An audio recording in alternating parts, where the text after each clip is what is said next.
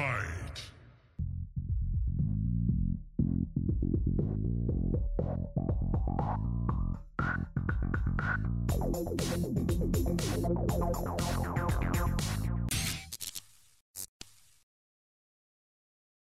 Hello and welcome. This is the MKAU show. This is season 4, episode 2. My name is Fletcher.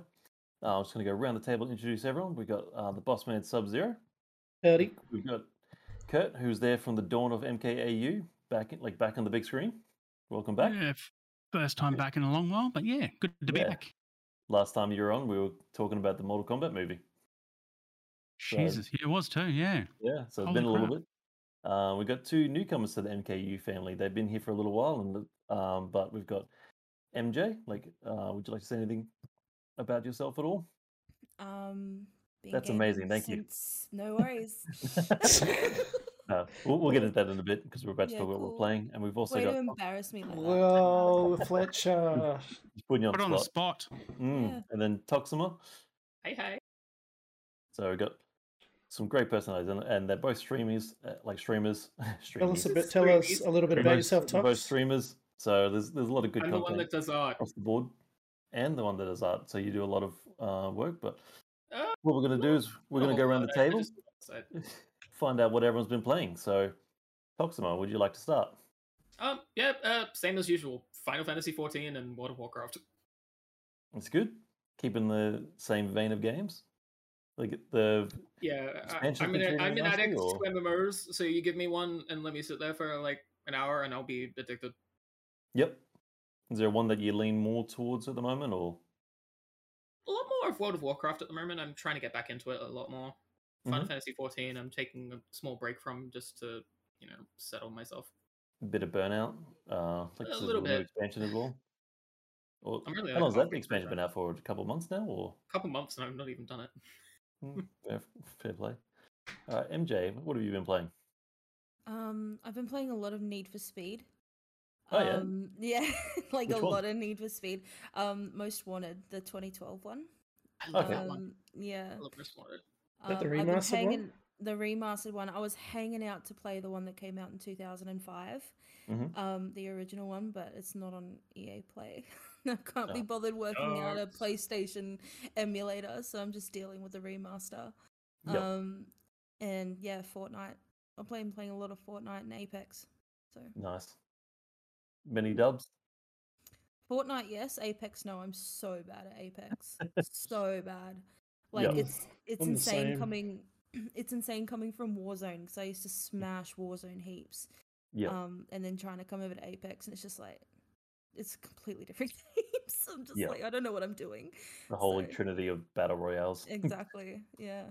Yeah. That's good. Subby, any played anything interesting lately? Got a Tiny Tina's Wonderlands shirt on. A little bit of Wonderlands, but not much recently. I've just been playing catch up for the past couple of weeks with a few other things. So, just dabbling into Siege, dabbling into Fortnite, Wonderlands, just a little bit of everything, to be honest.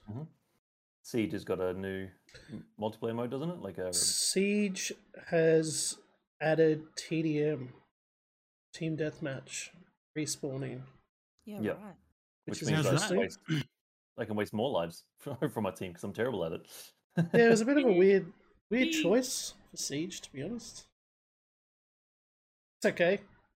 I don't like it too much. Something different, at least. If I want to play Die Spawn games, I'll go play COD. Yep, that's fair play. What about you, Kurt? You played anything interesting, or? I finished. I spent a lot of time on Guardians of the Galaxy and finished that when it came onto Games Pass because I wanted to. That was actually, I don't know, surprisingly good story. I mean, it got rave reviews, but holy crap, it was really good. And finished that, and then got onto a bit of God of War on PC because played it through 5 times on PlayStation.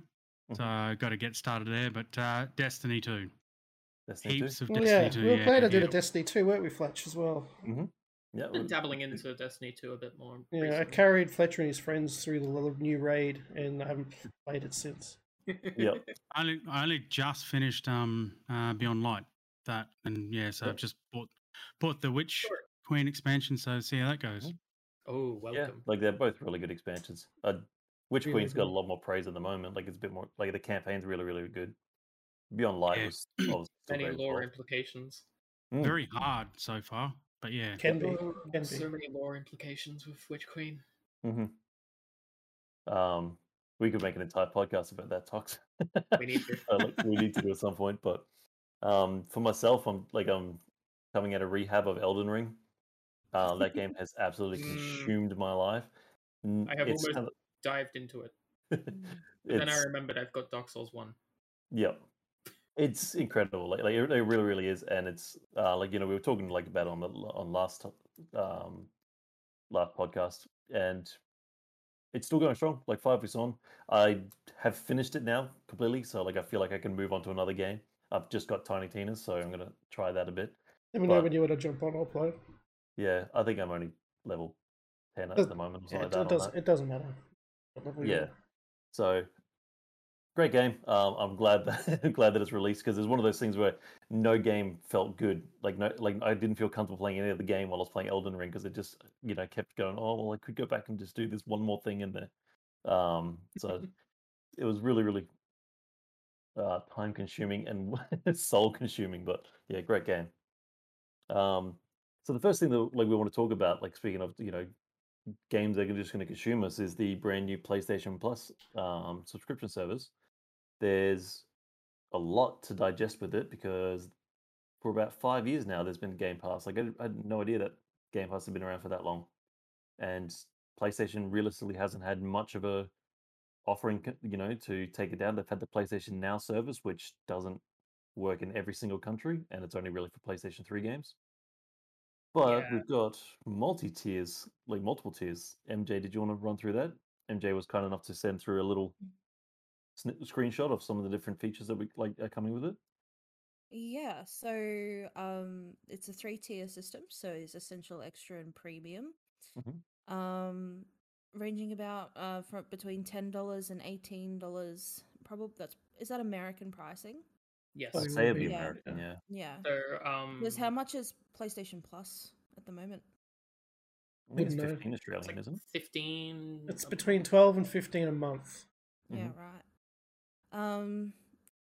So depending on the tier, you get PS1, PS2, PSP, PS3, and PS4. Different games with game trials, exclusive discounts, and cloud saves. The level of tier depends on what games you have access to. It's not. Is it?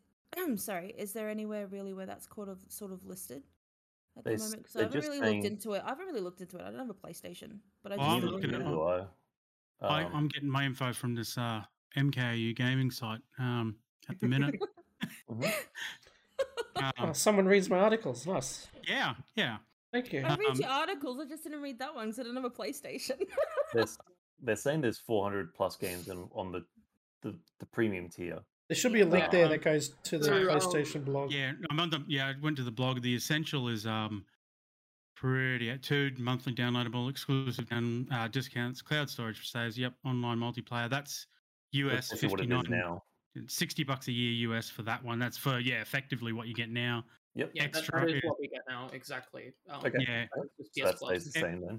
Then your plus extra is 400, give or take. I guess there's a little, little conditional star there. For a catalog up to 400 of the most enjoyable PS4 and PS5 games. Who decides what's most enjoyable?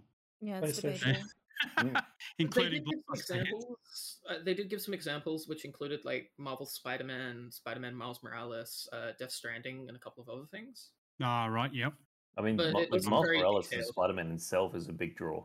Yeah, definitely.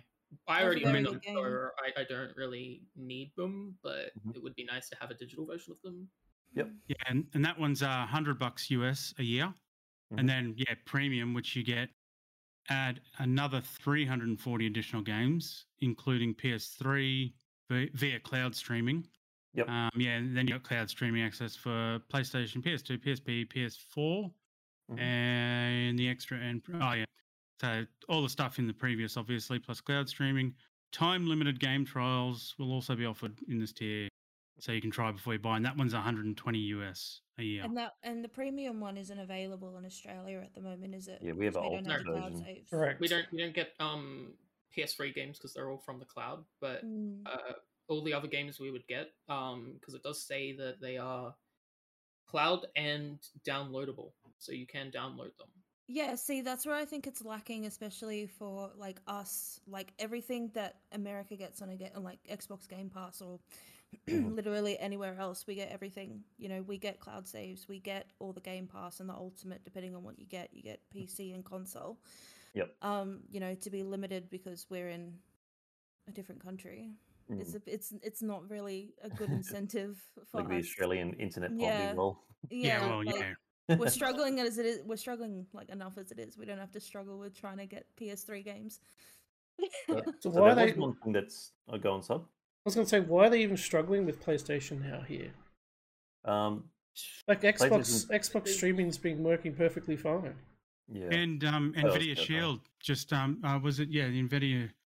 Is it NVIDIA games? Yeah. That just went live not long ago. Yeah. GeForce Now. That's it. Yeah. That just went live a few months back, and that actually, I tell you what, that runs a lot better than Xbox streaming. What about, a lot better. Is Stadia in that family? Like no, I don't think not here anyway. We still don't have that, I don't believe. Yeah, I haven't even tried that, so I'm not too sure. One thing that did stand out to me when I was looking into it is that they're saying that brand new exclusive PlayStation games will not be coming to the service, even if you have the highest tier. Currently, there is only one Xbox Live Ultimate, Game Pass, and brand new exclusives from Microsoft go straight there. So I mean, maybe you could help with this, Tox. Like, do you think does this appeal to a hardcore PlayStation fan, or does this appeal to someone like MJ and I who don't have PlayStations and they're trying to sway us to go over their platform? Personally, I think it would maybe help a lot more people that are like trying to get into PlayStation to have these games. Yep. Someone like me who already owns a PlayStation and some of these games, like I own Marvel's Spider-Man and Spider-Man Miles Morales, I've played through both of them, love them, but what's the point in me having those? Obviously, other games like Death Stranding, I don't own that. I'd love to play it. Yep. But the difference is that, like on Xbox, we get day one release for a lot of good. Games. I just don't see the point. A lot of good games and big games. They stay there. All their games, all their first-party titles. And that's great because, like, you could be playing something like Halo Infinite when it released and all that. And personally, I like that, but I also like, having just a big list of games that, like, what they're doing with this PlayStation Plus thing. And either way, I'm fine with it. I'm not a big person for worrying about all that stuff. Yep. What's Games Pass a month? Ultimate? $15.99 Australian? Yeah, it's pretty cheap. So, I mean, comparatively, it's about the same as what Plus is. And you get EA Play in it as well. Yes, you do. Yeah, EA Play. That's right. Which is that's why I've been smashing Need for Speed. It's got all the Need for Speeds on it. Well, it's there. Yeah. I mean, the basic, the tier 2 for PlayStation Plus that they're bringing out, which gives you the PlayStation 4 and PlayStation 5 games, is the same price as Ultimate. Okay, that's good. So, that's good. No. Like, that's probably the tier I would go with anyway, because, like, you're paying the same as Ultimate for, what, 400 so games that are relatively new, which is worth it in my head. I guess... But you still have to pay for first-party games. Yeah. I mean, like, I don't know what your collection is like, Subby. Like, do you have the original PlayStations, PlayStation 2s, 3s, and stuff like that? Consoles? Yeah. I do, but I don't use them. I mean, sometimes I touch mine. I still use my PS3. I tend to not get rid of them for this exact reason, because Sony do this kind of shit. So because having access to the older generation, it might not matter to the hardcore fans that still have it.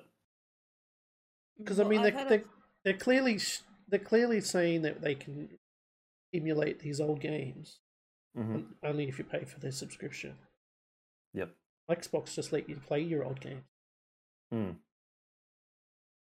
Yeah, well, I've still got PS3, PS4 Pro, and yeah, exactly for this reason, because there's games on PS3 you can't get on PS. Well, you can't get like the God of War series, Like 1, 2, 3. Oh, 3 you can get remastered on PS4. Remastered is on PS4. I've got that. But you can't. Yeah, but you can't get the other ones. Like I've got all the rest of them, even the Ghost of Spider and stuff like that. Like yeah, those ones as well. Yeah. See, I've got all those as well.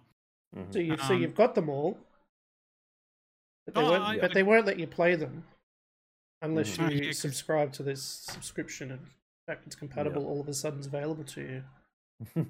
Yeah. Where if you, I guess, at the end of the day, like it's ultimately still good because we're paying for a PlayStation subscription at the moment. You know, anyone that does have a PlayStation, if you want to play online, so at bare minimum, you're going to be getting games. So it's always a good thing, but so I'm going to go out on a limb and say it still is inferior to Xbox's offerings in the way that you get. I don't like. I'll be fair. I didn't really look at. I play PlayStation for 1 or 2 games, like God of War. Like I say, I've got that on my PS4 Pro, which I've played through 5 times. Spider-Man, that sort of stuff. Yep. I have PS Plus just because online saves. But Games Pass, I mean, one, the beauty of Games Pass and something that we're all failing to, I think, remember, it's on PC. You cross-play it on PC. You can jump from your Xbox to your PC. I do it from XSX to the PC all the time. Like, I mean, granted, it's and a bit of name dropping, you know, my Dell Alienware R12, you know, courtesy of Dell. Thank you very much. RTX 3090 equipped. Just had to throw that in there. Isabella, love that. We have a review for that on our website. Yeah, we do. With that and link, the R13 right and the R14. We'll keep going. Fletcher will put links in the yeah, throw them in there. Thanks, Fletch. But yeah, so you can jump across and you get. You've got your perks, like, you know, you got your Xbox perks where they throw, I don't know, add-ons to different games. Even your Discord Nitros, you get 3 months of that, Paramount Plus, Disney Plus, all that. And on top of that, you've got, not that it's part of it, but Microsoft Rewards. For all those that don't use it, like, the amount of free monthly Xbox Games Pass Ultimate I have gotten through those rewards. And much to my like my day job's IT, for all those that don't know, and I get given a whole lot of crap for using Bing for my search engine, but why not? I get all the points. Yeah, I have my Bing signed in all day. Yeah, and, you know, and I do the all that. So I still think like, and Sony always said they would never do this. They would never give away games as like. A game like Xbox Games Pass. It's funny that you mentioned that. EA approached Sony first for EA Play, and they that's what they did too. That's what I was thinking of. Yeah, they said no need for a service like that. And Xbox were like, and now they've broken on. They're doing it.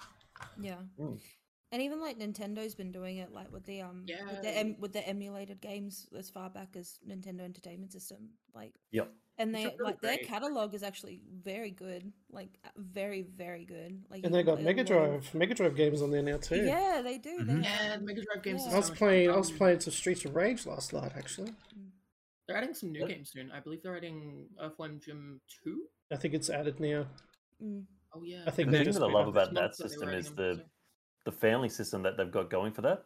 I've got family and friends on that. 8 people can go on the one plan. It cost me $12 for the entire year. It's I've got the whole catalog. And if you pay the next, like their premium tier, like that didn't offer a whole lot except for more emulated games for Mega Drive and that. But that's the tier that I'm talking about. Yeah, it gave Nintendo 64, Genesis, and then it also gave DLCs for Mario Kart and Animal. I was just going to say that. Yeah, I was sick. It's good. They're doing. They're getting on that Xbox Games Pass train too, slowly. Yeah. But Nintendo can do that. They're in a very niche category where almost like Apple, in that respect. They just do what they want, how slow they want, and they get away with it and make millions and millions of dollars doing it. Yeah, but that tier that I was talking about, like the top tier for Nintendo, it's $120 for the year. Yeah, but you can you can put 8 people on it. So. Like collectively, we all chucked in $15, and then it worked out. So $15 for the whole year was awesome. Yeah. What were we gonna say, Tox? a big thing that I've realized with PlayStation Plus, with it going forward now with this, is that they're taking, like, usually with PlayStation Plus, you'll get like 4 games a month, 3 or 4. They're taking that down to 2. Yeah. It's going to suck because usually the PlayStation Plus games that they give out are terrible or good, depending. Like we got Ark recently. That's all right. This month it's the Robin Hood game, isn't it? It is. Yeah. We had Ghost of Tsushima Legends. That's pretty cool. One. That is pretty cool. Which was actually really fun. I played Tsushima Legends like 2 nights ago, and I'm just having so much fun with it. Do you think the quality of their free games will go up if they're giving out less? Or do you think it'll still be like Robin Hood? No, I think they're going to just keep with the same thing and be like, yeah, no, you're getting these bad games. No good games that are coming out, or no good games that are like really good. You get it's interesting that you did say that, like, you know, are the quality of those games going to go down? Because in Game Pass, since that came out, Xbox Live still gets 2 free games a month. They have been garbage for a year, like solid. Oh yeah, they have been. Like it is almost to the point where it's not even worth it. That's why I don't really sign into my Xbox anymore to like get them, because there's no point. They're all sort of bad. But games. I mean, like I've had Game Pass, so it literally doesn't even matter. Sure. Exactly. Yep. Yeah, I suppose Game Pass is like the advantage. It's when they get rid of the games off Games Pass. Like recently, they. Forza Motorsport 7, they took that off. I mean, that was a licensing thing. Their licensing term had run up, so they weren't going to pay to renew all those brand names in that game. But but I ended up buying Forza Motorsport 7. I think I paid like $10 for the game at the end of it. Like so, I own the game now. I think Forza 7's back on. They offer you a discount towards the end of it if you want to buy it. Yeah, 20% discount generally. Yeah. Okay. That's interesting. But I mean, if you want free games, jump onto bloody Epic Games launcher on your PC. Yeah, that's great. They give out amazing games. Yeah. I've got 93 games in my catalog, and one of them I've paid for. I've maybe paid for like 3 games in my library on my Epic account. I don't think I've ever bought anything from Epic Games. I'm not gonna lie. Oh, come on, Fortnite add-ons. Come on now. I bought. Okay, so this is. I bought the season pass. I've been playing Fortnite for a week. Like consistently. It works. The system works. They got me. The Marvel season. When they did the Marvel season, I'm scared to look at what I spent. It was upwards of $800 easy that season. You can get Doctor Strange at the end of this season. Yeah, I know. My youngest one's in. All right. Well, I guess a bit of closing thoughts with that was like it's, you know, there's a lot of back and forth of it. At the end of the day, it's games, and like, you know, we're already paying for a subscription service on PlayStation. We get it. I think it's going to be beneficial for myself when I finally get a PlayStation 5. I've been holding off the PlayStation 5 until God of War 2 comes out. Ooh, that is definitely. I don't think it's going to come out anytime soon. So I might just get it to play Horizon. But ultimately, I think it's going to sway more casual players than people that like, you know, that it just seems weird that you're going to pay more and still not get the launch titles on it. Yeah, it would be nice if we got some launch titles, but it's an interesting way that we talk about that, because it's like how we influence and what products we buy. And there's a topic that like Kurt's like, you know, going to be very influential in this section. It's just talking about tech reviews itself. You know, you were talking about your Alienware laptops earlier. You know, there's so many different things that can be done on laptops and like, you know, tech and how much they influence our streaming, gameplay, our personal lives. There's you know what can mix between a personal life and a work laptop, because I do remember reading one of your reviews, Kurt, that you were saying that you were able to, you know, do your full day's work and then without even changing your position you could just boot up some games. Oh, it was great. That was one of the ASUS 17-inch. I think that thing was one of those $5 grand or something, wasn't it? Or... Yeah, I've had a lot. Yeah, there's been a lot worth of that sort of value. And yeah, I mean, I guess segueing into that, I mean, I could go on. I could make a podcast for, you know, 2 seasons of bloody tech talk alone, I reckon, with what I've learned over the time of doing these reviews. But The biggest thing that I've noticed come into laptops in particular, and that's even with the gaming ones, you do have USB-C charging options. I mean, you can't run them at full speed, but that was one of the things with that ASUS. That was the first one I came across, is that proprietary. It was, I think it was a 350-watt power supply. Had a good 6-cell battery on it, I think. But yes, you could charge it from your phone charger in the car. So if you were out and about and you were working, and look, I spend 2.5 to 3 hours, I think once or twice a week, sitting in a car park down at dance school. And no, that's not creepy. My daughter goes there, and I can't be bothered driving there, then driving home, then driving back, then driving home. So I sit there and work. And yeah, I mean, I've got an old Asus ROG Strix laptop. Can't charge it with USB-C. Battery doesn't last. So that's a hell of a good thing now. They're blurring the line between a work, business type office laptop and a gaming one. Like even your 3060 Ti cards are surprisingly good. And what they're putting in these machines. So, but yeah, and so, but I mean, having said that, you go to the other side, like the R12 I've got here. So brand new, this particular machine was $8,000 if you wanted to buy it in $8,000 Australian dollars from Dell. Wow. And that was a i9 11th gen, 11900K. So it was the locked one. You couldn't overclock it, but it was 32 gig of DDR4, RTX 3090, PCIe4, all that stuff. But yeah, I mean, look, it's a beast. I can't kill it. It just chews up and spits out anything I throw at it. But on the same token, the R13, when it came out at the same price of $8,000. The R12 dropped down to $5,000. But the R13, the biggest difference was DDR5 and an i9 12th gen.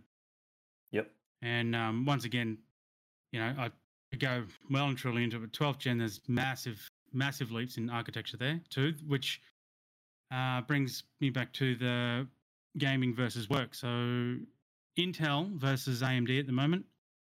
Intel's doing a hell of a job with their 12th gen, where they now got efficiency and performance cores. So for all those that may be aware, normally you have your hyperthreading. You might have a 10-core chip, hyperthreaded to 20. Simple. Double it. With the 12th gens, not so much. It was a 16-core chip, but it would hyperthread to 24, which, and that comes down to you can now run a laptop all day on efficiency cores in an i9 12th gen because the efficiency cores are basically ultrabook. So they run on 1520-watt. Yeah, so there's all that. I mean, there's so are you running changes. Like, what are you on at the moment? Are you on a laptop now? Are you on a tower? Or no, this is my Alienware 12 at the minute. Yeah, nice, energy efficient 1,000-watt power supply. And it works well with all of your attachments. Like so far, you've only really got a microphone, like set up and stuff like that. Like, yeah, I think that's a big thing that you know we'd like to talk about in this topic itself. Because I mean, I guess we can literally go around the room at the moment. Find out what everyone's using, you know, like what do they want from a PC? What do they want from a laptop? Is that enough for them? Like, Toxima, what are you running at the moment? Like, are you just, because obviously you're running WoW and like Final Fantasy and stuff like that. Yeah, they're not the most graphically intensive like games, but they're like, you know, still eat up a lot of RAM, I guess. I'm running like 24 gigabyte of RAM. Like, so do you have a tower or a laptop? I've got a tower. Okay. There's like only two pieces in it now that are like from a pre-built. Everything else I've built myself. I'm surprised. So I guess the main thing that you'd be looking for when you know when it comes to tech reviews and such would be add-ons to like the tower itself. You're going a bit fuzzy there. Hello, focus. So like you know like what you'd be looking for is like accessibility to keep upgrading that tower. Yeah. Like if you were looking to upgrade stuff, because you also have art attachments as well. Like you have like one of those drawing slates. Your Wacom type thing? Okay. Oh, yeah, Wacom. Yep. Wacom. A lot of Wacom. Yep. I'm using an XP. So you can run all that comfortably when you're streaming as well and stuff, and don't really run into issues and stuff, or? Yep. It's basically just a monitor with a touch screen. Yep. So I really just have to connect it, and I can use it as a window source. Mm-hmm. That's pretty cool. It's good. MJ, what are you running at the moment? Are you on laptop? Are you on tower? No, or? I have a custom tower, so I've got a Ryzen 7 3700X, 32 gig of DDR4 Corsair Vengeance RAM, and I've got a 2080 gigabyte. Oh, sorry, nice. MSI graphics card. And like you obviously you slowly upgraded it, or you just went straight in? I started from I had my first build was about $800, and I had a Ryzen 3 with a 570X AMD card. Mm-hmm. That's still a good card too. They still sell for $400 second hand. Look, it did well. It did me well. And then when I started looking into streaming, that's when I started to upgrade. So I upgraded my CPU and my RAM first, and then I got the new graphics card. So, no, that's good. So, do you predominantly play Xbox and then or PC? I predominantly am PC. Mm-hmm. So you don't have to worry about like all the extra attachments and stuff like that, then. No, not really. But how I play Xbox is I actually use the Xbox streaming to my PC, so I don't have to like unplug HDMI cables all the time.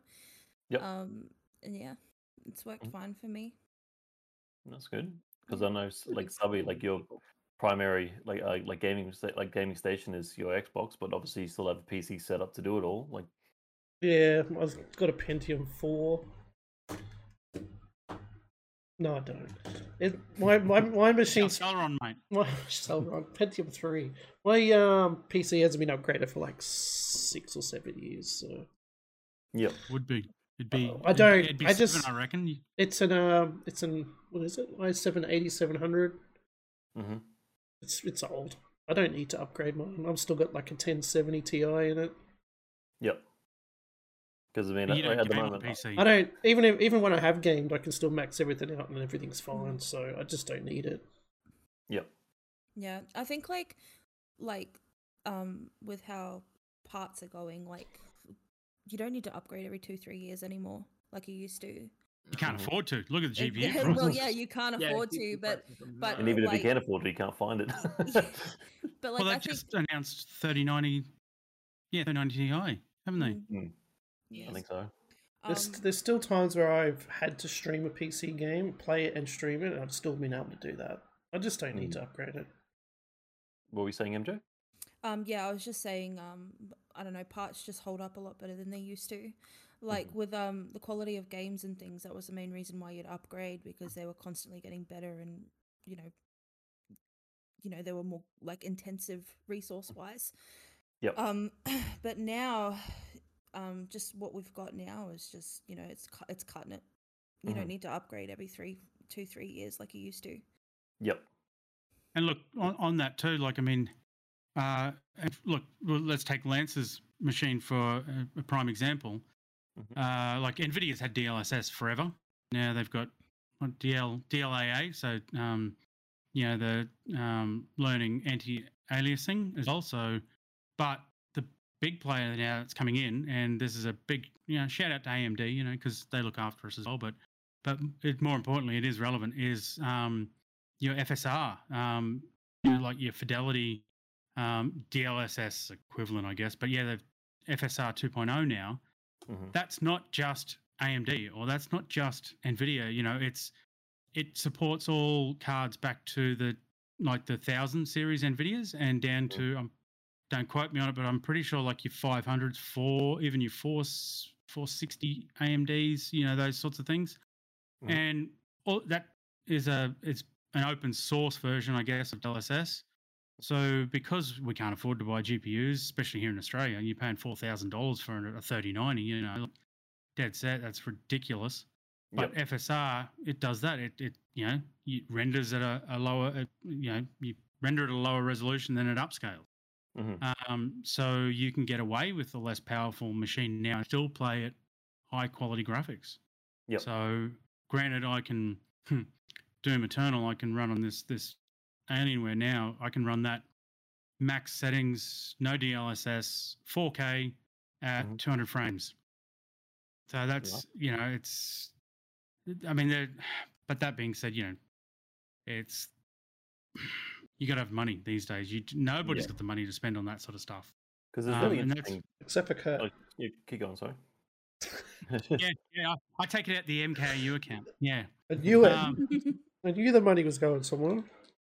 But I mean, on that, like, okay, the thing that was that got me thinking about all this tech, you know, the reviews and what people look for, and hardware in particular, because it doesn't affect games the same way.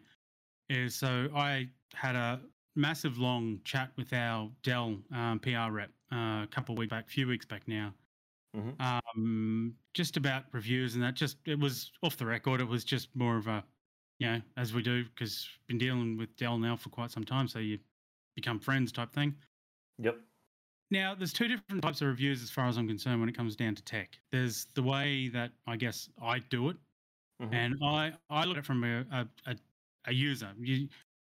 All you want to do is especially these days, the generation, and I hate to say it, but the generation coming up behind me, I guess my son's generation, you know, he's 14 now, so they actually have zero idea on what they want. Like his mate wanted a machine to do VR, and he wanted to spend $400 to do it. Dude, no, you can't. You can't. Then he goes, oh, I can. What about $800? No, you're not even going to get a video card to do it. You know, like, they don't understand. And then you have marketing. So you look at Harvey's, JB, whatever.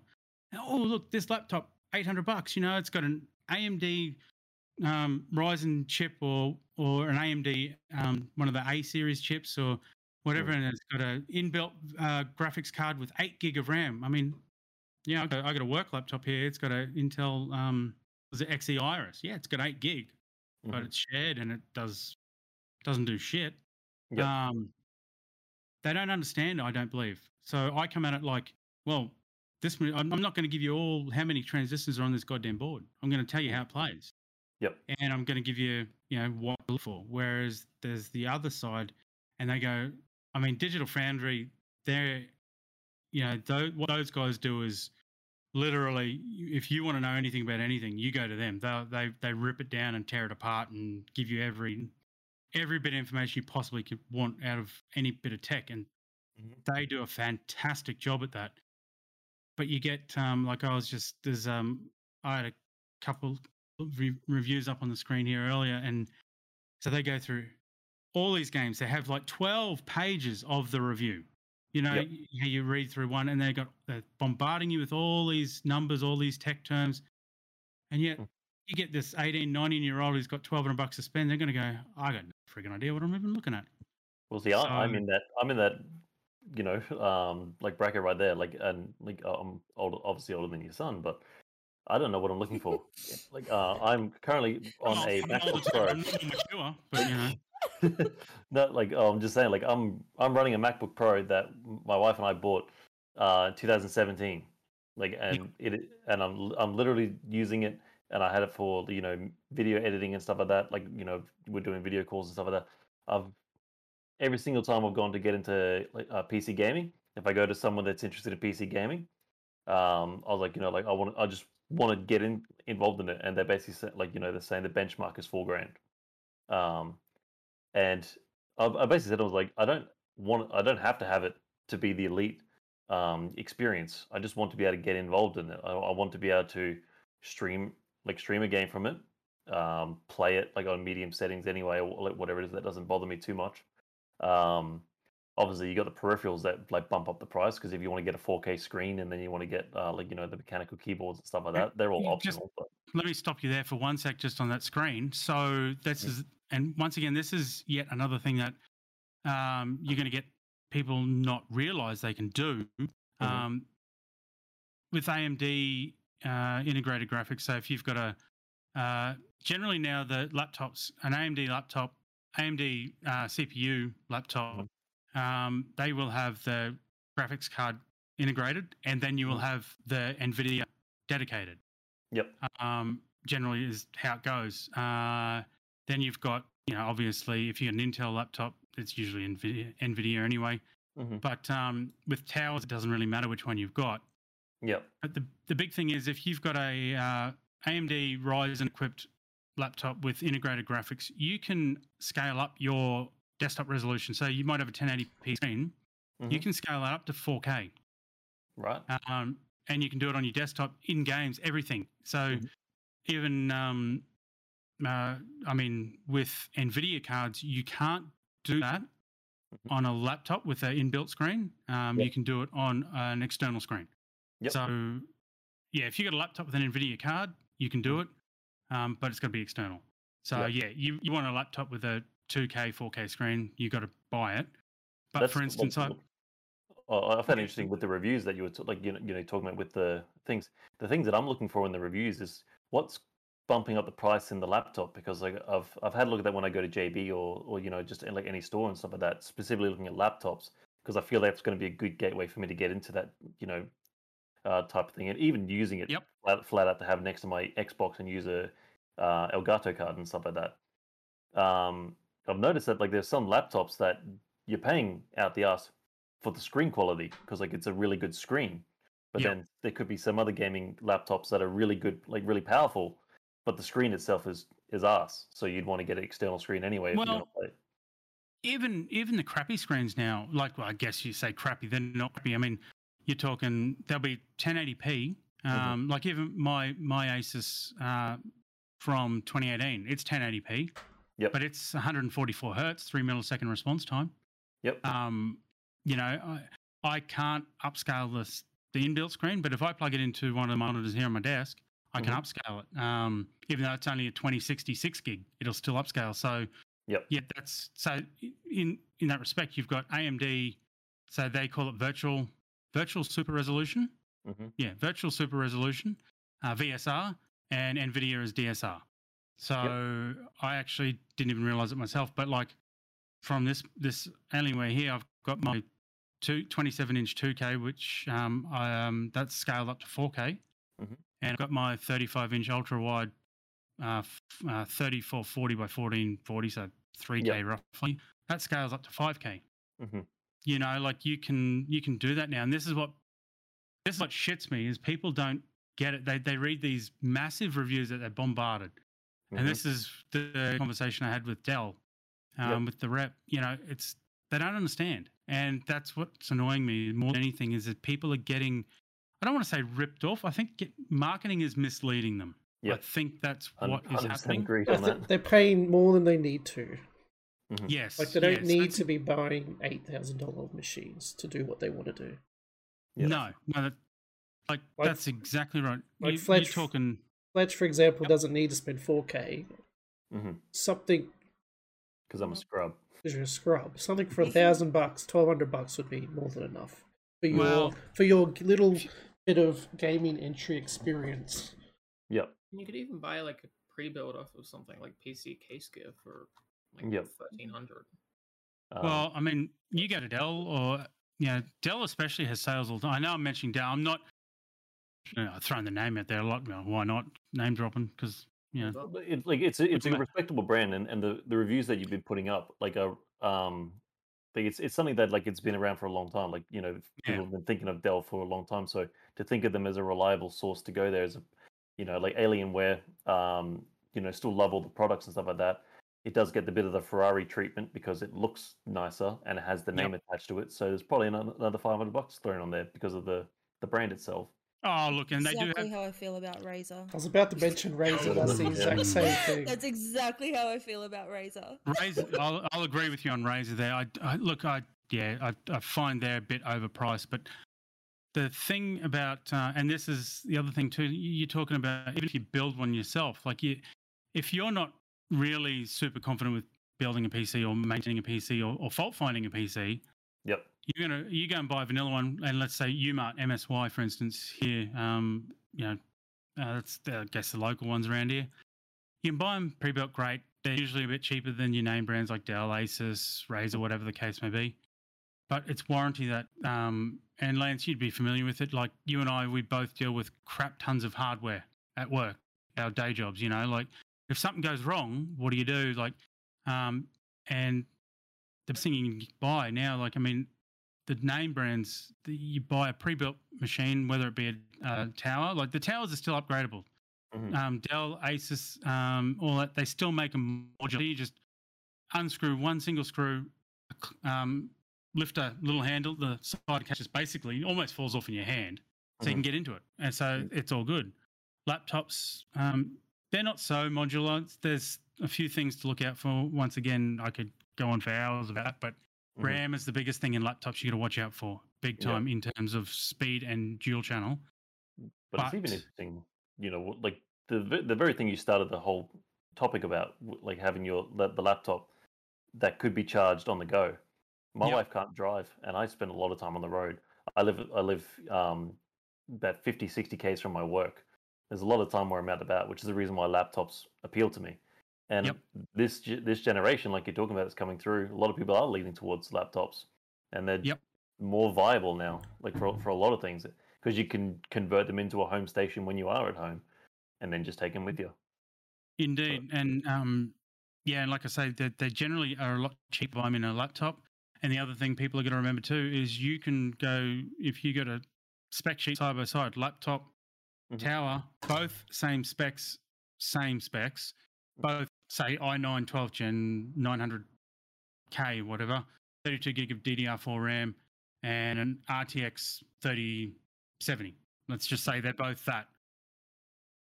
And they look identical to, I guess, people who don't know, but they're not going to perform the same. A laptop's got less room to get rid of that heat. It's going to heat up. They can't run as fast. Yeah. What are you laughing at, Lance? Mr. Blurry Man does it. He's waving. I think it's because he's sitting so low. I think it's because he's sitting low in frame. It's not really picking up his head. Oh, you think this is low? I'm literally sitting on my knees. I think it's because you're just. I'm now sitting down properly. Oh wow! You might need to adjust your webcam height then. Yeah. At least when you move your head. Right now I'm on my knees. Yeah, good. It's much better. It won't go blurry. That's what she said. It's great insight though. But yeah, I'll just finish off what I was just saying there about that laptop versus tower. The biggest thing that people don't realize is power. So you got a tower with 1,300. 800,000 watt power supply, you're going to run a video card like the 3090 in this machine at full pelt is pulling 335 watts, I think. You know, it's insane. You can't do that in a laptop. You can't get rid of the heat. So a 3090 in a laptop is going to be well cut down. You're going to be like I actually had a 3070 Dell one, and it wouldn't even outperform my old Asus 2060 6 gig laptop, but there was a factory issue with it. It wasn't dissipating heat, so it was throttling itself. So the video card only maxed out at 45 watts, so you couldn't get performance. That's huge. Like that. Like honestly, like you just saying that's something so simple that's blown my mind, because that's, you know, like marketing as well, because they're going to market that, they're going to say like there's a 370 in there. And like you said, it's not actually performing to that quality. No. And I've got to say, I'll shut up in a sec. I'll just say this one more, and then somebody else can take over. But the best laptop, I think, well, I should say the best idea of a laptop, because it's not really a laptop, it's more of something you would keep beside your bed to beat the crap out of someone that broke into your house, would be the Dell Area 51 R2. Now, it was an expensive laptop. I did not want to give that one back. I love that laptop. It was an i9, I think it was an i9 9th gen or 10th gen. It was an older laptop, and it had a 2080 in it when the 3000 series had already been out for 6 months. But it had two brick power supplies equaling 550 watts, so you had to have both power supplies to run it at full speed. But the laptop, rather than being, like, for instance, this... Yeah, unplug. This little thin Lenovo. So you got that, but the Dell one would have been 3 times as thick, at least. It was massive because it could dissipate the heat, and it ran proper desktop power, desktop speeds. It was, yeah, it was fantastic. You couldn't run it on a battery. It'd last 5 minutes. It was insane, the amount of power, because it was effectively a portable tower. That's what it was. So there's all those little things, and that's what I want to get out there with my reviews, rather than give you all these stupid, not unneeded information. So, well, honestly, I've blown away that one thing alone. Is a huge thing you could say. Because all the reviews would go through and say it's got this in it, but the fact that you've explained how it runs, like how that one little piece thing, that's changed my mindset completely. So yeah, it's something to consider when buying a gaming laptop for sure. It's not oranges versus oranges. It's So yep. Yeah, no, that's awesome. And for all those, I'm offering consulting services, $100 an hour if you want to. No, I just want to get the word out there. I just want people to understand it so they know what they're spending their money on. Money's so hard to come by for 99% of us out here. Top 1%, not so much, but yeah. A lot of entry level PC players always skimp on the power supplies. Yep. And then they're wondering why they're not, getting the frames they want, or because they bought a 3080 Ti but they've only got a 600 watt power supply. Just like things like that. And they don't realize it's bronze, silver, platinum, it's bronze. Gold. Yeah, they all make a difference. It's a $150 power supply, and all those pre-builts people are buying have got the bare minimum power supplies on them. Not on this one's. Yeah. This one's 1,000 watt platinum, I think. Mm-hmm. Yeah, it could have a. Drop it off and let me check it myself, Kurt. It could have a killer CPU and the latest graphics card and 64 gigs of RAM, but that power supply is shit, son. And yet they buy those blue screens. And then they're wondering why they're getting kicked out all the time. Yep. Or they could have the wrong pin connector in your motherboard for your power supply. Oh.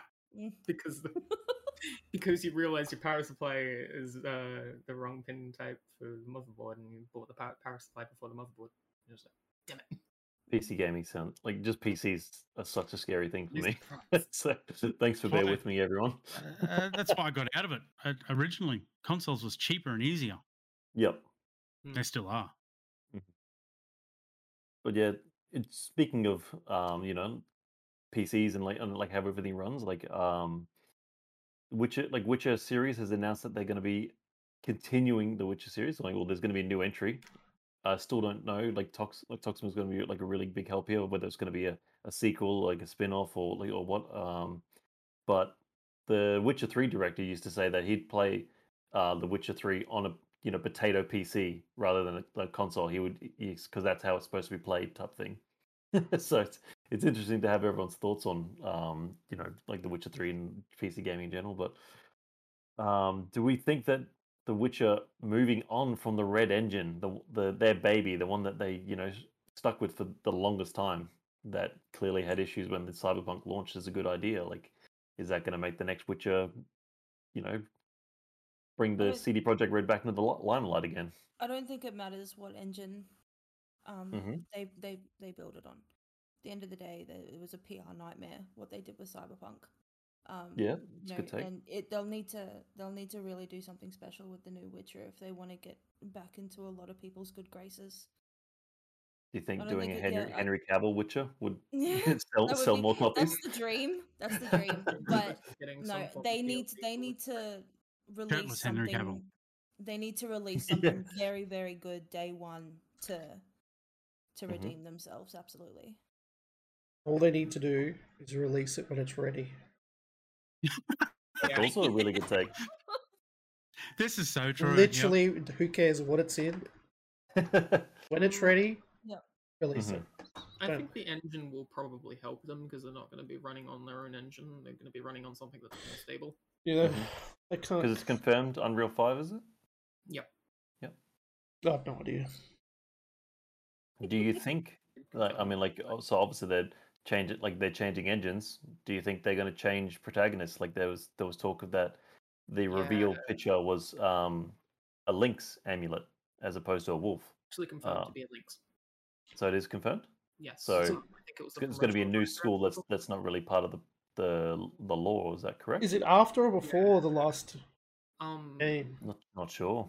There is some stuff about the School of the Lynx, which is one of the Witcher schools, but it's not an official like school. There's a lot of fan fiction to it, right? That has developed it, but it's based off of a school that has since been like deprecated, which was the School of the Cat, or something like that. Which is this school that like focused a lot on like women witchers and stuff. Yep. And then the School of the Lynx is meant to be like a resurrected version of that. If that's going to happen with this one, I don't know, but it would definitely be interesting to see. And maybe that might point us to having a female lead. Do you think it's worth like bringing back Ciri to be that lead, or do you think it's worth just starting again, like stay in the Witcher universe, and then just like here's someone new? It would definitely be interesting to see Ciri, but like a new character might be interesting, as it would be an entirely new saga, something that's not in the books, not in the games so far. It's completely new. Yep. I guess this could be open like question for everyone at the moment. Like, has everyone played The Witcher 3 or? Yep, I have. Yep. Like, do you think The Witcher 3 inherently was successful because of Geralt? Like, obviously they're following on from the story books, like the lore that was placed down beforehand. Do you think if they made a new Witcher game and they made you as a fresh person, like you could make your own legacy? Do you think with the Witcher series would be as successful? Kind of like Fable or something like that. I think it'll be fine. I think it will be as successful. Yeah, I think it'll be fine, because look at Assassin's Creed. You know, like they changed protagonists after Ezio, and that doesn't mean it was a good decision. No, it definitely doesn't mean it was a good decision. Like there was a rough patch there, but like Valhalla is amazing, Odyssey is amazing, and they're huge games. Yep. And like I just like Valhalla. Yeah. I think it just depends on how they play it. Yep. Would you want to make your own Witcher? Like, would you want to be like, start from scratch, like, you put your own name in there type thing? And yeah, absolutely. Yeah. Oh my God, that would be amazing. Yeah, that's more or less the question I wanted to ask was like, do we need a named character that the story is already focused on, or would it work as being an RPG that where you make your own character and then you're in the Witcher universe? You can still give it a named character, but you just create it yourself, though. Like a Cyberpunk, it's still a named character, but you're creating the character, though. Just don't do Cyberpunk. I'm torn personally, because I do like a good. See, The Witcher, you like Guardians of the Galaxy, God of War, those sorts of things. The named character makes the story. If following a story, and Geralt, Geralt was a really good character, I think. But I'm also a person that loves the familiar. Like I'm not a fan of those changes when they, TV shows when they change the main character too. From season to season, or they try and do a reboot or something like that. I'm not a fan of that. Yep. But that's just personal. You're gonna have. They're not going to. You can't please everyone. It's impossible. Yep. I mean, they didn't please anyone with Cyberpunk, but like I'm interested to play. Like, obviously, I don't think we're going to see this for another 5-6 years at minimum. Yeah. Like them announcing is more of a formality. But by the time we play that, there's going to be a PC 2. Kind of like Diablo 4. What was that, Tox? What if they do something like the new Spider-Man game, where there's more than one character that you can play as, and one of those characters is Geralt?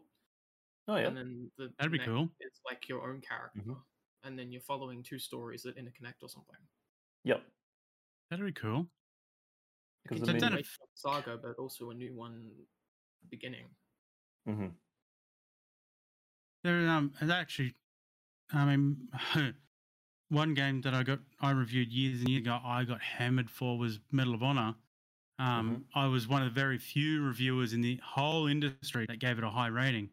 But you couldn't pick your characters or design or whatever, but you did play multiple. And I think a lot of the CODs may still do it as well. in well, the older ones that actually had a career or a campaign, but you had played multiple players, and you would finish one part with this player, then you would bounce across to this one, but you've also gone back in time, so it brings the story lines together. That's yeah, that would be pretty cool as well. Something like that. Yeah. I think that would be a good way to like keep people interested in it. Mm. Yeah. Because if they're getting rid of Geralt, a lot of people are just going to be like, well, this isn't the games like that I've played over the years. This isn't the series that I've watched on Netflix. Yep. There's the hunk of a man that I like. It's walking on a tightrope. I'm available if they need me. That's all I've got to say. Yes. I'll call you later. When are we getting the subby Geralt cosplay? Whenever my OnlyFans link is up and running. I'm using a game that doesn't even relate to Witcher 3, but Grand Theft Auto 5 pretty much was a defining game of the generation. Had three main characters in a campaign, and pretty much had three whole campaigns that like you were going through. So I mean, realistically, do you think CD Projekt Red are in a position to experiment, or do you think everyone was so upset about Cyberpunk that they're saying, get back there and make me another Witcher 3 type thing? I think they need to play it safe. They definitely need to play it safe. It would be interesting to see them do something where, there might be character switching. Like, I'm weirdly thinking of Kingdom Hearts 3 right now, where you can switch characters. The thing is, though, is that with the Witcher fan base, they have to be really careful not to piss them off. Yeah. Really careful. But there's always new players who have never played these games too. The new ones, younger generation. It's a I don't envy game developers one little bit at all. Yeah, I'm happy to review, sit here on my chair and judge from afar. Yep, definitely. Because that is a scary thing. Well, they got a Netflix series that could ruin. Yeah, they might lose. They might lose Netflix's. Mm-hmm. What do you think? Do you think they should bring in Henry Cavill to voice Geralt? Do replace the voice actor? I mean, they replaced Kratos, when they rebooted that. But he was awesome. Yeah. I mean, I'm a big Stargate fan, so to bring in Teal'c, Christopher Judge, Teal'c from that was that. But don't get me started on God of War. That's just the Netflix Witcher DLC that's supposed to be coming out for Witcher 3. Just includes Geralt's voice being replaced by Henry Cavill. Boy. Such a nerd. Go back to your desk. Boy. Yeah, as I said, we can speculate for another 5 years. We probably wouldn't even see a trailer for another 5 years. But in 5 years, we're going to get a trailer of officially in production type thing. At this stage, it's just like they've written it on the board. Like they've written Witcher 4 and me anyone? Let's do it. It doesn't even have a name, does it? No. That's what we're trying to figure out. Is it a sequel? Is it a spin-off? Is it a prequel? Is it? I mean, yeah, I don't know. I'd say it's probably going to be like a sequel. Yep. It's probably going to be one that's where it's just called The Witcher, like the God of War. And start again. My camera does not like me. It's always interesting talking about The Witcher because I mean, that game's been untouchable. It came out 2015 or something like that. For the last 6 years, something everyone was praising that as the greatest fantasy game. Some people say the greatest game of all time type thing. I have never personally got past the Gwent minigame in that, when I play Witcher. Every time I restart Witcher, I just start going around collecting Gwent cards again. Oh, good. I've never finished The Witcher. It do be like that. Mm. But yes, I mean, who knows? There's still support for The Witcher 3. They're bringing out this HD retextured stuff for it. Yep. And they're bringing out this Netflix add-on to add stuff. Fox, you definitely need better lighting. I think that's what happening. I am trying, but I have trying so hard up here, and then two terrible lights behind me. Ring lights from Kmart, $15, friend. Just a cheap LED strip. Yeah. Oh, I do. I have two behind me. They're not working. So that doesn't help. Keeping it going because obviously we've been Like, we're probably running about an hour at the moment. Talking about Fortnite and their no build mode. We've got a couple Fortnite sweats in the chat at the moment. Can somebody please explain to me what the fuck is a sweat? That's your language. I don't want to beep out so many swear words. Logan, a try hard. Okay, because my 8-year-old, he keeps going on about it. He won't tell me what a sweat is. I'm like, dude, what is a sweat? Sweats are really good, really aggressive players. Yeah. So that's what I would define a sweat as. So they're the players that would teabag you when they take you down. Absolutely, they would slide at you, headshot you, and then teabag your dead body. There's also a term you should throw in there as well, like swamp ass, because after you go full sweat mode, you have a swamp ass and you got sweaty hands and you're dripping. Like think about the movie Airplane, where the guy's sitting there sweating and doing these ones. Yeah, that's what they're playing. I'm going to build this 4-star mansion in 3 seconds because someone shot at me 30 miles away. That's what I hated about Fortnite. Yeah, I could never build. I never got the hang of building. Yeah. Well, it is your lucky day, my friend. There is none. No. My son is stressing. Well, not stressing, but he's like, I told him, he goes, oh, what? I'm never going to win. I said, dude, I can win without building. I can't build. Mm-hmm. So I said, I'll teach you. I'll teach you. I'm the FPS king. It's like Fortnite. How old is that? 5 years? 2017 or something? Or yeah, it's realistically not old, but I mean, it honestly feels like we're thrown back to the golden days where nobody knew how to build and everyone forgot that was a feature of the game, and the battle royale was accessible. Call of Duty on Xbox 360, few controllers went through the wall there, but yeah. Oh, so, I mean, I'm having numb flashbacks of War. Oh, yeah. War and Black Ops 1. Yeah. Zombies. Oh. The only flashbacks I'm getting is Kurt throwing his controllers at the wall. I remember them vividly. I was raging a lot. Yeah. So, MJ was saying that she went on a 7-win streak. Yeah, this is what a sweat is. Let it tell us. That was too much. That was too much. I was playing with another friend that was streaming at the time, and we went 7 for 7. Nice. And it was just and you reckon that was directly related to no building, or it was absolutely absolutely related, because the thing that really pissed me off about Fortnite when building was a thing is the one-on-one fights with just guns. I would. No problem. Yep. As soon as some 10-year-old kid started building stairs and walls and all of that, I'm like, I don't know what's going on. I'll just run away, and then I get popped. Yep. It is absolutely because there's no building. It literally gets to the point where it's all right, you have this. I'll come back later. Yeah, absolutely. I'm just like, you can build your little castle. I'm going to go over there. Mm-hmm. I don't know what Logan does, but he spins out. He's uncontrollable, just doing this, and he's building. He's just spinning around and building up and up and up. What the hell are you doing? He's cranking 90s, bro. It's art. Okay, I like it, Picasso. But yeah, Fox, have you played Fortnite since they brought have you played Fortnite in general? I haven't played Fortnite since 2 seasons ago or something. Mm-hmm. No. I basically played season 1. People figured out how to build, and then I stopped playing.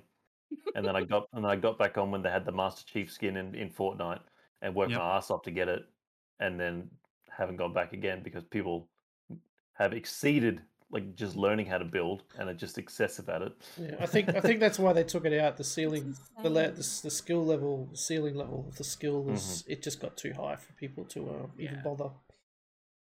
So they had to do something about it.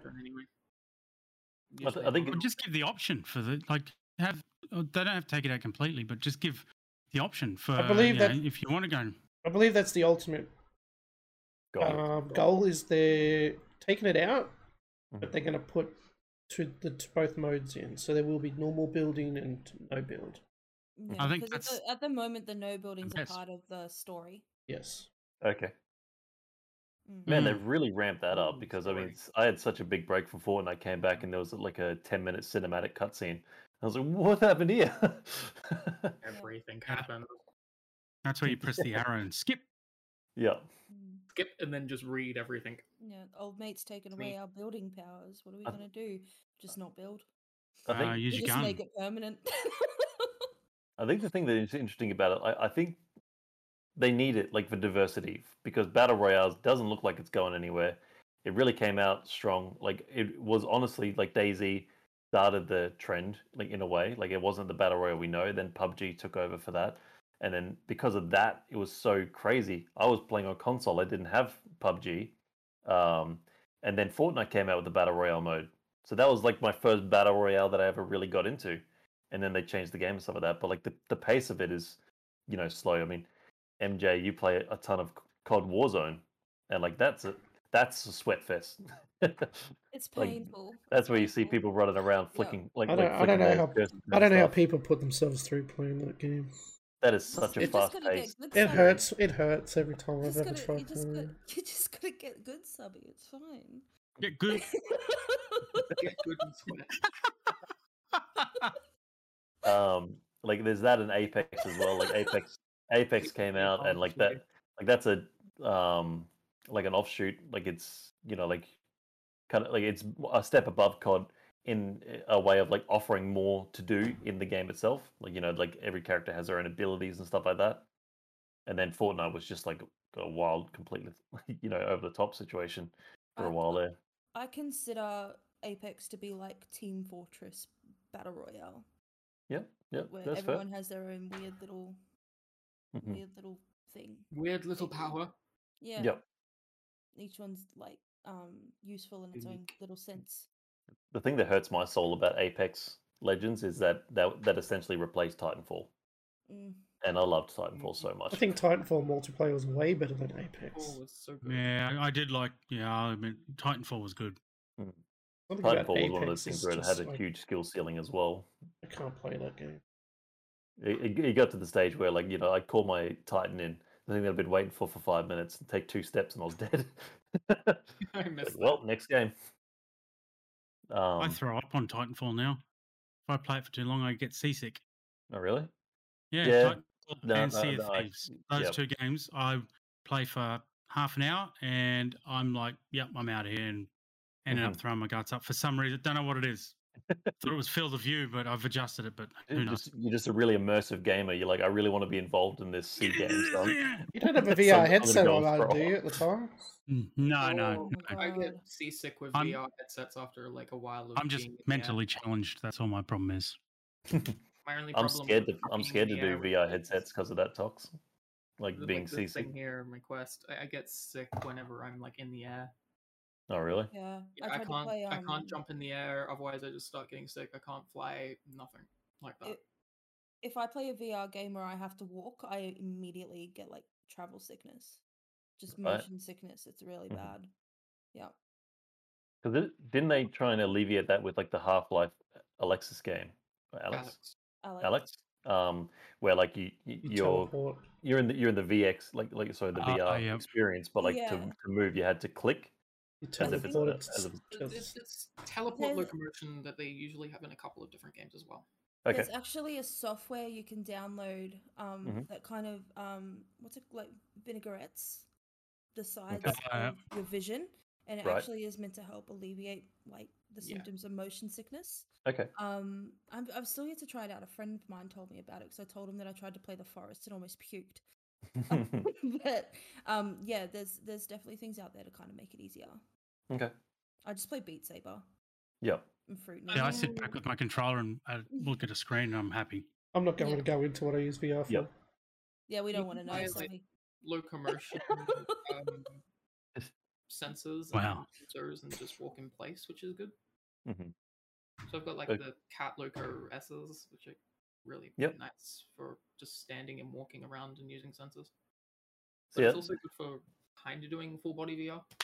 Yep.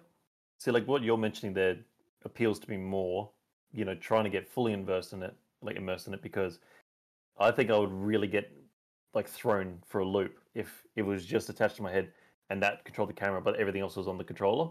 I feel like that'd be 2 major different, you know, functions going like working against each other. Like, you know, I'm used to playing on a controller, whereas that you want the full Matrix experience. Yeah, pretty much. Like, you know, if I could actually move my hands, like, you know, I feel like that would maybe help me. But again, I don't know. Like, so with certain games in the Quest now, you can actually just use hand tracking. So you don't even need like your controllers. You can just use your hands and open and close them and all that to pick up stuff. It's really fun. Like, I really like that. I wish that could be something that we could do in PC VR. Like I want Quest or Quest 2. You can. And then... I've got an Oculus Rift. And it works the same as a Quest. It's the cameras pick up the controllers. Yeah. They pick up the controllers in your hands. No. But like certain games don't have support for it. Like Beat Saber, not really, but like Hot Dogs, Horseshoes, and Hand Grenades, the game for doing VR shooting of guns and stuff. It doesn't really have hand tracking support, so you can't really do much with that. My first VR experience, I think, was an Oculus. Can't remember, and it was standing in a shopping centre, looking down over a friggin' railing, and some idiot comes up behind me and pushes me, and I thought to God I was going over. Don't know who that was, Lance. No idea. My whole family got. I shat myself. Quick, I wasn't expecting it. Did you go over the railing? No, I didn't go over the railing, but I thought I was going to. The thought that counts. It is the thought, yeah. That was my first decent VR experience, and that wasn't even much. No, so I've been anxiety ever since, you know.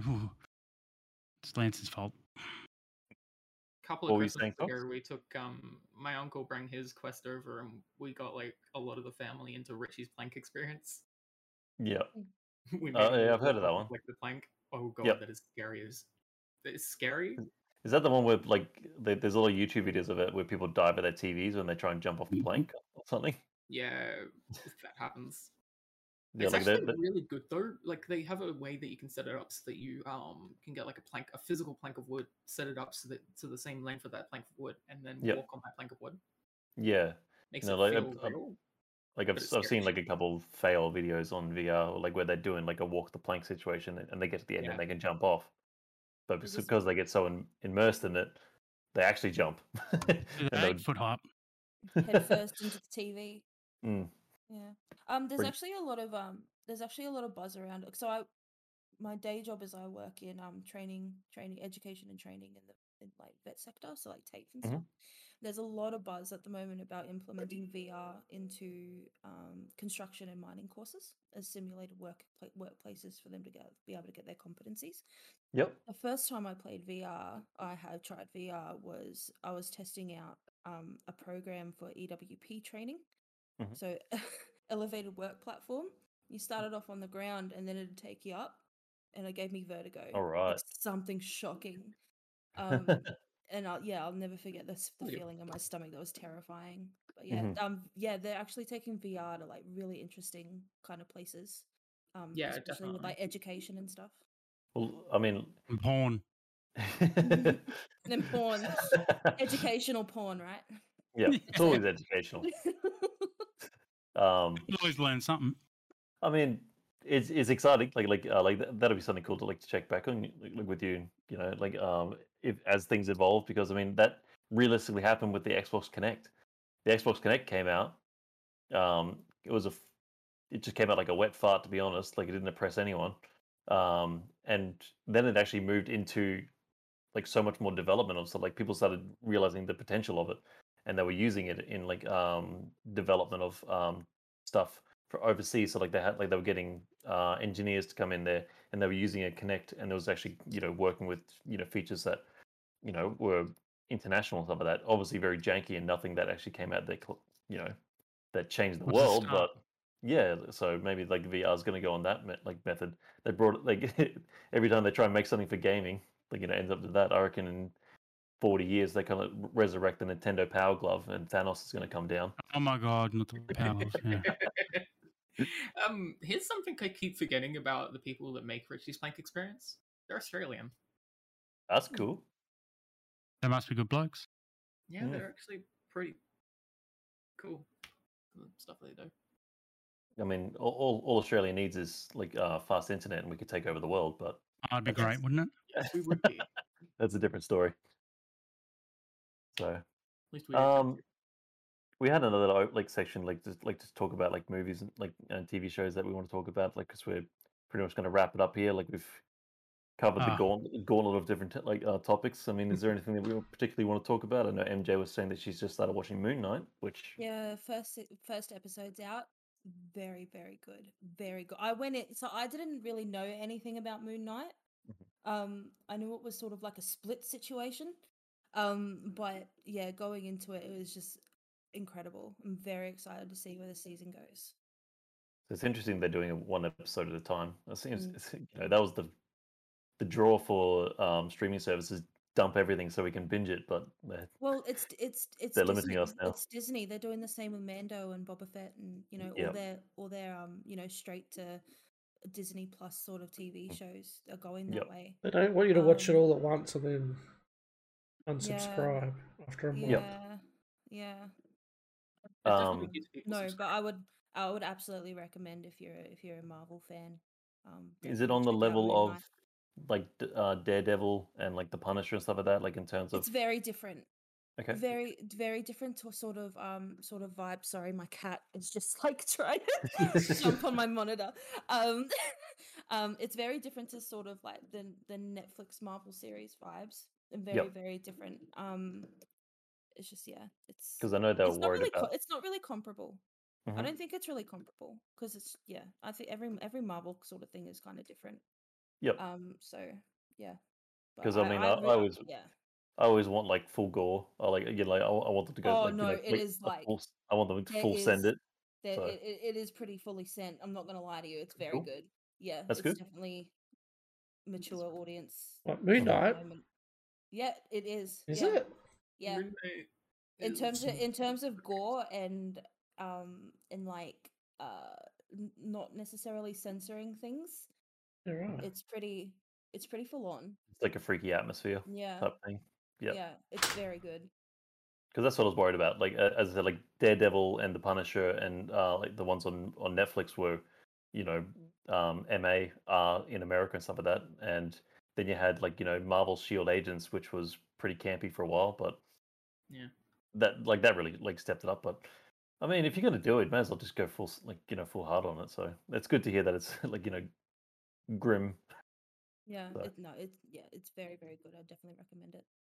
If you just give me Moon Knight, that's like the comic version of Moon Knight, I will be happy because I love a lot of reading Moon Knight. Sometimes. There is a rumor of a Moon Knight Fortnite. No, don't tell me. Well, I mean, they're still doing Marvel at the moment, so wouldn't surprise me. There will be. I would grind. Get your V-Bucks ready.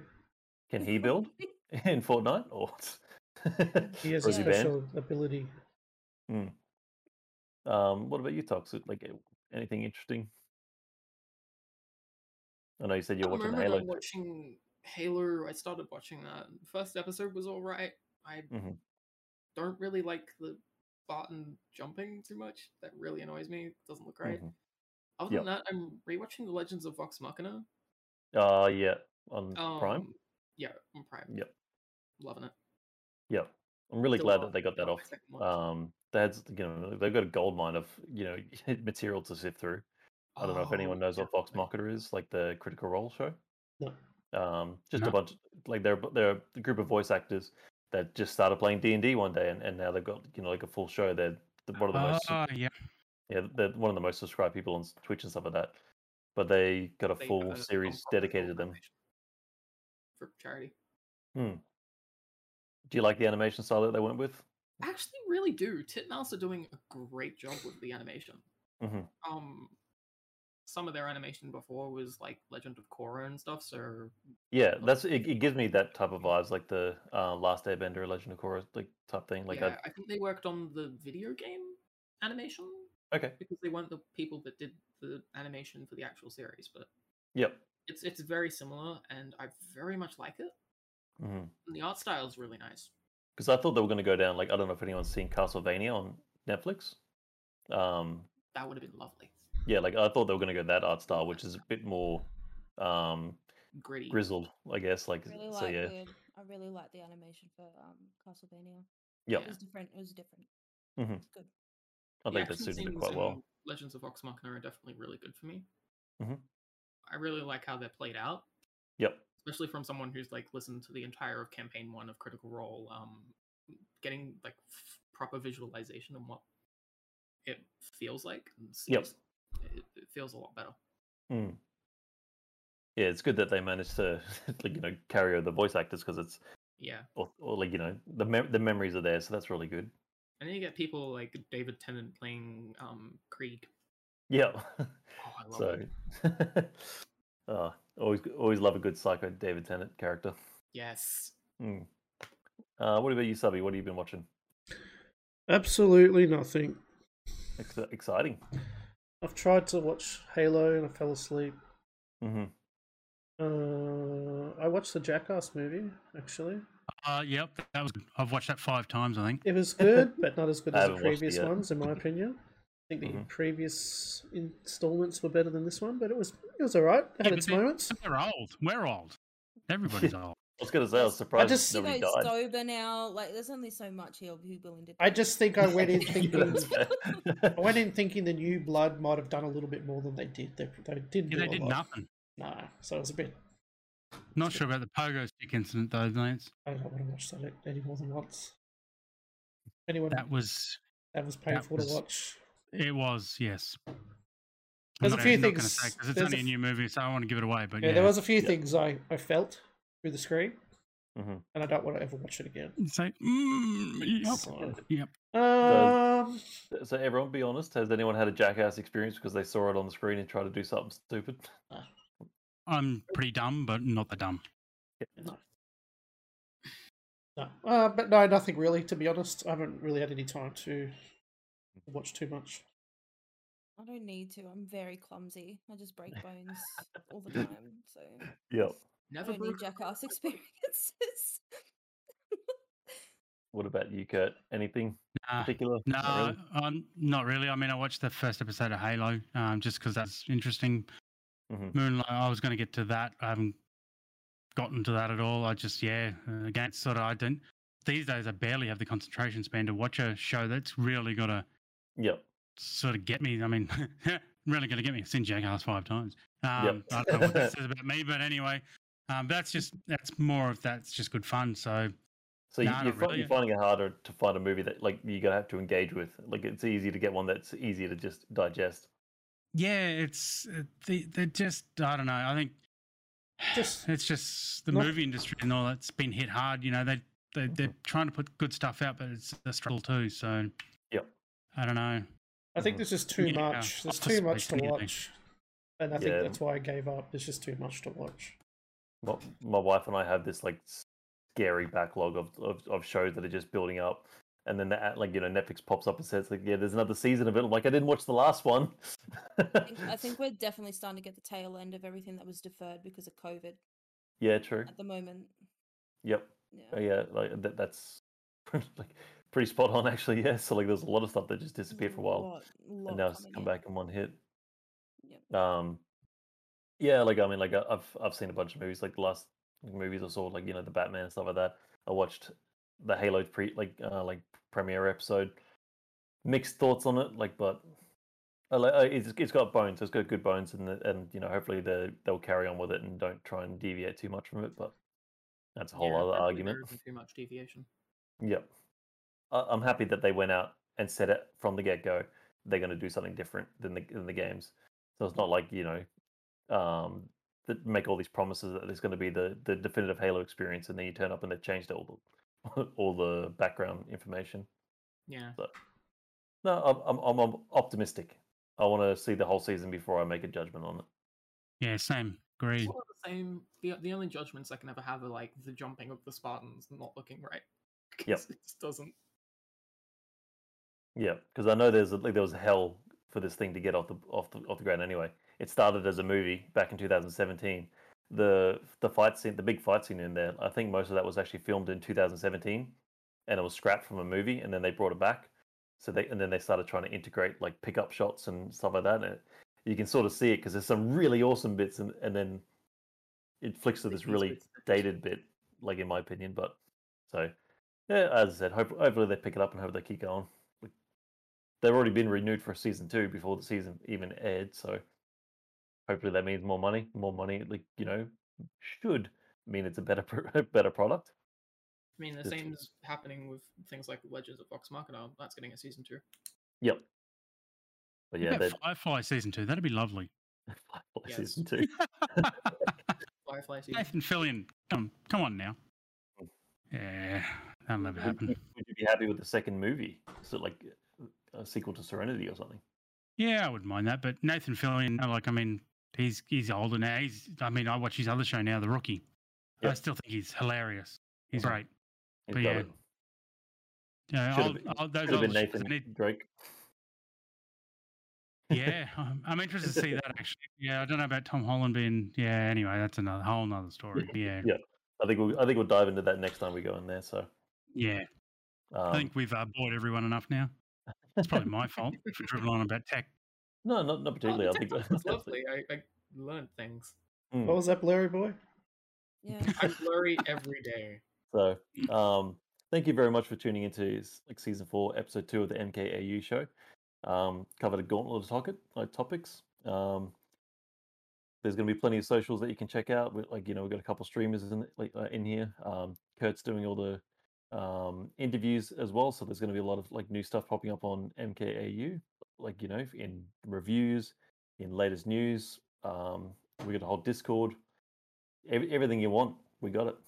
So look, just come follow, like, subscribe, whatever the hell you do these days. Just do it. Yep. No bullshit. Get it tattooed. Send us a picture of it. Lance will blow you some kisses. Sure. We'll give you whatever you want. Yeah. All good. All right. Well, thank you very much. Have a good time. Bye. See ya.